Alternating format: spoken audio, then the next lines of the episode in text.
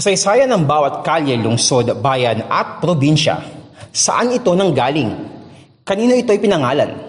Ano ang mga naganap dito? Tunghayaan ang mga literal na kwentong bayan dito lang sa GPS Podcast.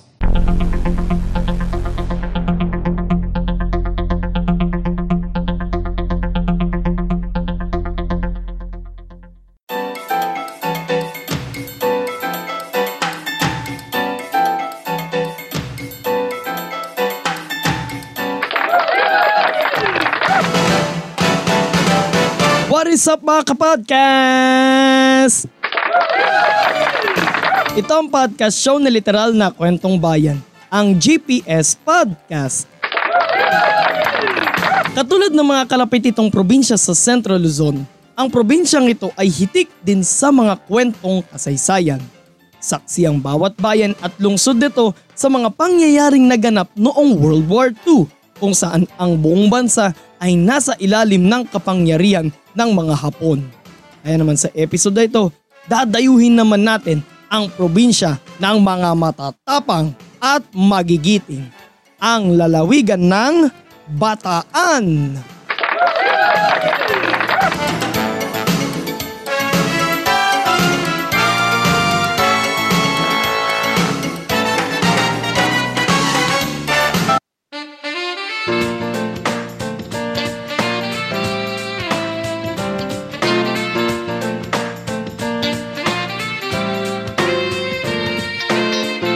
Isang peninsular province na matatagpuan sa southwestern part ng Luzon ang Bataan. Bahagi ang probinsyang ito ng rehiyon ng Central Luzon o Region 3. Ang Region 3 mga kapodcast o ang Central Luzon ay binubuo ng mga probinsya ng Aurora, Bataan, Bulacan, Nueva Ecija, Pampanga, Tarlac at Zambales, pati na mga highly urbanized cities ng Angeles at Olongapo. More than 130 kilometers at sa mahigit 2.5 oras ang biyahe mula Metro Manila para marating ang probinsyang ito. 2 expressway ang dadaanan para marating ang Bataan. Ang North Luzon Expressway o ang NLEX at Subic Clark Tarlac Expressway o SCTEX. Ang pinakadulo nito na which is located sa Bataan, dalawa yun eh. Yung isa ay ang Tipo Exit at ang yung isa ay yung Dinalupihan Exit. Kadikit ng Bataan ang mga probinsya ng Zambales sa Hilaga at Pampanga sa Northeast. Dahil isa itong peninsula, nakapaligid sa Bataan ang Manila Bay sa East, Corregidor Bay sa South na kung saan papunta na ito sa isla ng Corregidor na bahagi na ng probinsya ng Cavite, at West Philippine Sea sa West at Subic Bay naman sa Northwest. Mga kapodcast, pag sinabing peninsula o sa Tagalog ay tangway, isang bahagi ng lupa na nakausli mula sa mas malaking bahagi ng kalupaan na napapaligiran ng mga katubigan. Ano nung mga halimbawa ng mga peninsula dito sa Pilipinas? Bataan, Bicol at Zamboanga. Zamboanga Peninsula, yung Region 9. May lawak na 1,372.98 square kilometers ang Bataan, kung saan ang pinakamalaking bayan nito ay ang Bagac with 231.2 square kilometers. Ang populasyon naman ng probinsyang ito ay nasa 853,373 batay sa 2020 census ng Philippine Statistics Authority. Ang bayan naman ng Mariveles ang may pinakamalaking populasyon sa buong Bataan with 149,879. Ang Bataan ay may isang lungsod at 11 mga bayan na nahahati rin sa 237 mga barangay. Ang kapitulyo ng Bataan ay matatagpuan sa lungsod ng Balanga. Ang Mount Mariveles na isang potentially active volcano ang siyang highest point sa Bataan na may taas na 1,398 meters o 4,587 feet above sea level. Sa Bataan matatagpuan ng ilan sa mga pinakamalalaking industrial complex sa Pilipinas tulad ng Petron Bataan Refinery, ang pinakamalaking oil refinery sa bansa at ito ay matatagpuan sa bayan ng Limay. Ang Philippine National Oil Corporation Industrial Park kung saan maraming mga manufacturers ng mga petrochemicals ang matatagpuan sa compound dito. Ito naman ay matatagpuan sa boundary ng Limay at Mariveles. Ang Freeport Area of Bataan na itinatag noong una bilang kauna-unang economic zone sa bansa. Ito ay bilang Bataan Export Processing Zone o BEPZ. Ito ay naging isang Freeport Zone noong June 30, 2010 at ito ang ikatlo sa pinakamalaking Freeport Zone sa bansa base sa dami ng mga investors at mga nalilikhang trabaho. Kasunod ng Clark Freeport and Special Economic Zone at Subic Special Economic and Freeport Zone. Sa kasalukuyan ay may 75 kumpanya ang matatagpuan sa loob ng Freeport Area of Bataan, kabilang na ang Dunlop Slazenger Philippines Incorporated na siyang gumagawa ng mga tennis balls na ginagamit sa Wimbledon Championships. Wow! Proudly Pinoy pala mga tennis balls na ginagamit doon. Ang Freeport Area of Bataan ay matatagpuan sa bayan ng Mariveles. Ang government arsenal naman na matatagpuan sa bayan ng Limay at nasa pamamahala ng Department of National Defense o DND ang siyang nangangasiwa sa paggawa ng mga armas at ammunition para sa Armed Forces of the Philippines o AFP at Philippine National Police o PNP. Pagsasaka at pangingis ng pangunahing ikinabubuhay ng mga taga-Bataan. Palay, mais, nyog, mangga at saging ang ilan sa mga pangunahing produkto ng Bataan. Isa rin ang probinsyang ito sa 10 poultry and poultry product producers ng bansa. At dahil napapaligiran ng mga katubigan, isa rin ang Bataan sa mga major sources ng mga lamang dagat sa Luzon. Nariyan ang tilapia, bangus, hipon, alimango at mga shellfish.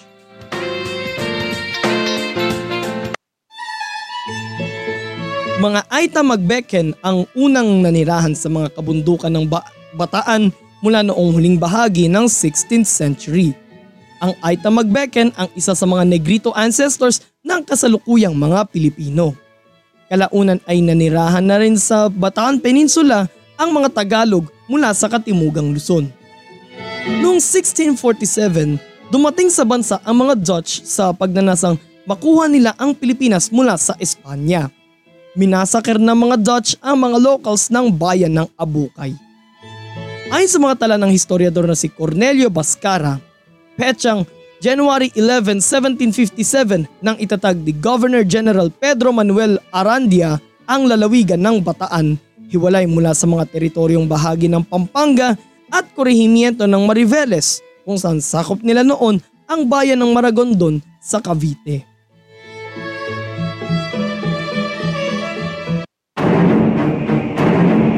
January 6, 1942, napasok na ng mga puwersa ng mga Hapon ang Bataan. Sa loob ng 3 buwan, nilabanan ng magkasanib na puwersa ng mga Pilipino at Amerikano ang mas lumakas na puwersa ng mga Hapon na at that time ay kontrolado na nila ang halos kabuuan ng Asia Pasipiko. Batay sa isinagawang War Plan Orange 3 ni General Douglas MacArthur, ang Bataan ang magsisilbing sentro ng pagdepensa ng mga sundalong Pilipino at Amerikano laban sa mga Hapon. Subalit noong April 9, 1942, tuluyan nang bumagsak ang Bataan sa kamay ng mga Hapon. Ang Bataan ang isa sa mga huling strongholds ng Allied Forces sa Pilipinas kasama ang mga isla ng Corregidor at El Fraile.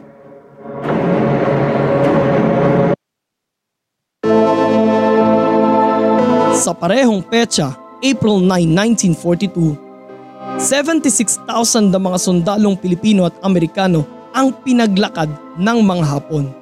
Ang ibang prisoners of war o POW ay nagsimulang maglakad sa bayan ng Mariveles habang ang iba naman ay nagsimula naman sa Saysayin Point sa bayan naman ng Bagac. From their starting points, 106 kilometers ang kanilang nilakad hanggang sa makarating ang mga prisoners of war sa istasyon ng tren sa San Fernando, Pampanga. Pagdating doon, nagsiksikan ang mga nasa 150 POWs sa bawat bagon. Sarado ang mga bagon at walang kahit anong source of ventilation. Ngunit nang tumigil pansamantala ang tren sa istasyon nito sa Angeles, dito sila binigyan ng locals ng pagkain at inumin. Nang makarating naman ang mga POWs sa Capas, Tarlac, naglakad pa sila ng 14 kilometers hanggang sa nakarating sila sa Camp O'Donnell. Sa kabuuan, nasa 160 kilometers ang tinahak ng mga sundalong Pilipino at Amerikanong bihag ng mga Hapon kung ang starting point ay sa Mariveles, which is doon naman talaga nagsimula. Mula sa 76,000, mahigit 20,000 ang namatay sa pangyayaring ito. Pinahirapan sila ng mga Hapon sa pamamagitan ng paglakad nila sa ilalim na tirik na araw na sinasabi ng panahon na yon ay 43 degrees Celsius ang temperature nun, sobrang init. Walang pagkain, inumin, gamot, armas at bawal magpahinga. Ang sinumang POW na titigil o hindi susunod sa utos ng mga Hapon ay kanilang pinapatay. Ang iba'y namatay sa gutom, uhaw, dehydration, suffocation dahil nga sa siksikan sa mga bagon papuntang sa bagon ng tren papuntang Capas, pati na sa sakit at pati na rin sa pang-aabuso ng mga Hapon. Tinatayang nasa mahigit 50,000 naman ang nakarating pa sa Camp O'Donnell.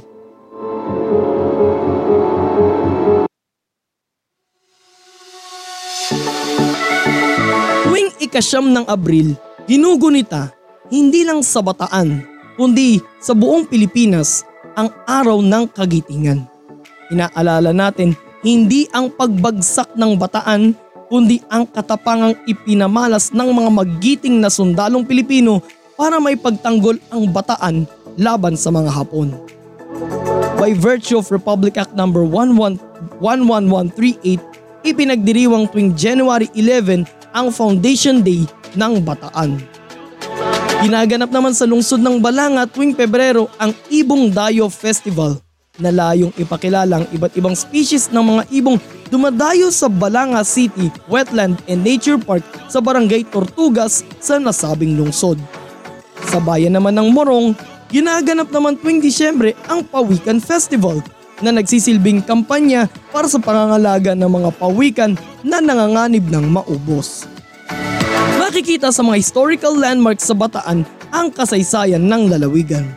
Nariyan ang Las Casas Filipinas de Acuzar na matatagpuan sa bayan ng Bagac kung saan makikita ang mga antigong bahay mula sa iba't ibang bahagi ng Pilipinas na kanilang pinepreserba. Ang Orani Church, Abukay Church kung saan binasakir ng mga Dutch ang daan-daang Pilipino at Kastila noong 1647. Ang Balanga Cathedral na ginamit ng mga Hapon bilang artillery para bombahin ang puwersa ng United States Army Forces in the Far East o USAFE sa Mount Samat. Ang First Line of Defense Monument sa bayan ng Dinalupihan kung saan pinapakita ng mga Allied Forces ang kanilang unang depensa laban sa pagsakop ng mga Hapon. Ang World War II Museum sa lungsod ng Balanga na matatagpuan sa loob ng Balanga Elementary School. Makikita rin dito ang estatwa ni General Edward King na lumagdan ng kanilang pagsuko sa mga Hapon dahil doon sa eksaktong location ng museum nangyari ang pagsuko. Ang kilometer zero markers ng Bataan Death March na matatagpuan sa Mariveles at sa Bagac. Ang Flaming Sword sa bayan ng Pilar kung saan pinagtagpo ang mga prisoners of war na pinaglakad ng mga Hapon hanggang San Fernando, Pampanga. Ang Dambana ng Kagitingan sa bayan din ng Pilar na nandun sa may Mount Samat kung saan inaalala ang mga sundalong Pilipino at Amerikanong lumaban noong Battle of Bataan. Ang Filipino-Japanese Friendship Tower sa Bagac kung saan inaalala naman dito ang pagpapanumbalik ng pagkakaibigan ng Pilipinas at Japan. Ilan pa sa mga pwedeng puntahan sa probinsya ng Bataan ay ang Bataan National Park at Roosevelt Protected Landscape na parehang mga protected forest reservation or protected area. Ang Mariveles Five Fingers na makikita sa aerial view nito na tila parang kamay ng tao ang bawat cliff. Ang Dunsulan Falls sa Pilar na nasa likod lang ng Mount Samat. Ang Kamaya Coast sa bayan ng Mariveles na isang beach resort. At ang Bataan People's Center sa lungsod ng Balanga na nagsisilbing home court ng Bataan Risers sa Maharlika Pilipinas Basketball League o MPBL.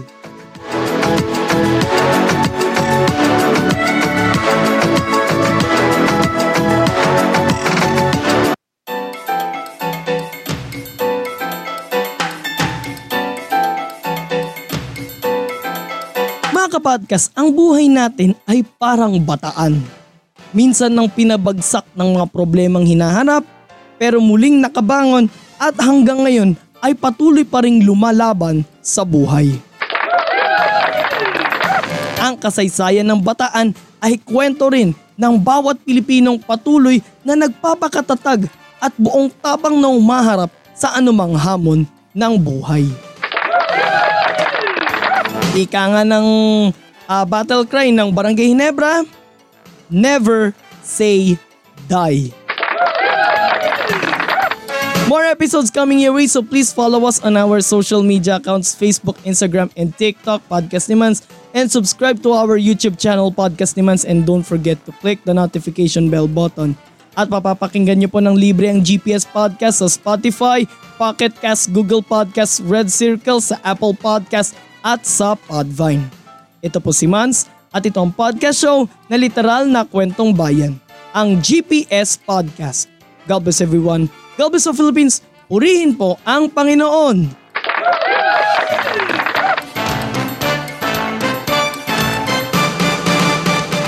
At yan ang isa na namang makabuluhang kwentuhan dito lang sa GPS Podcast.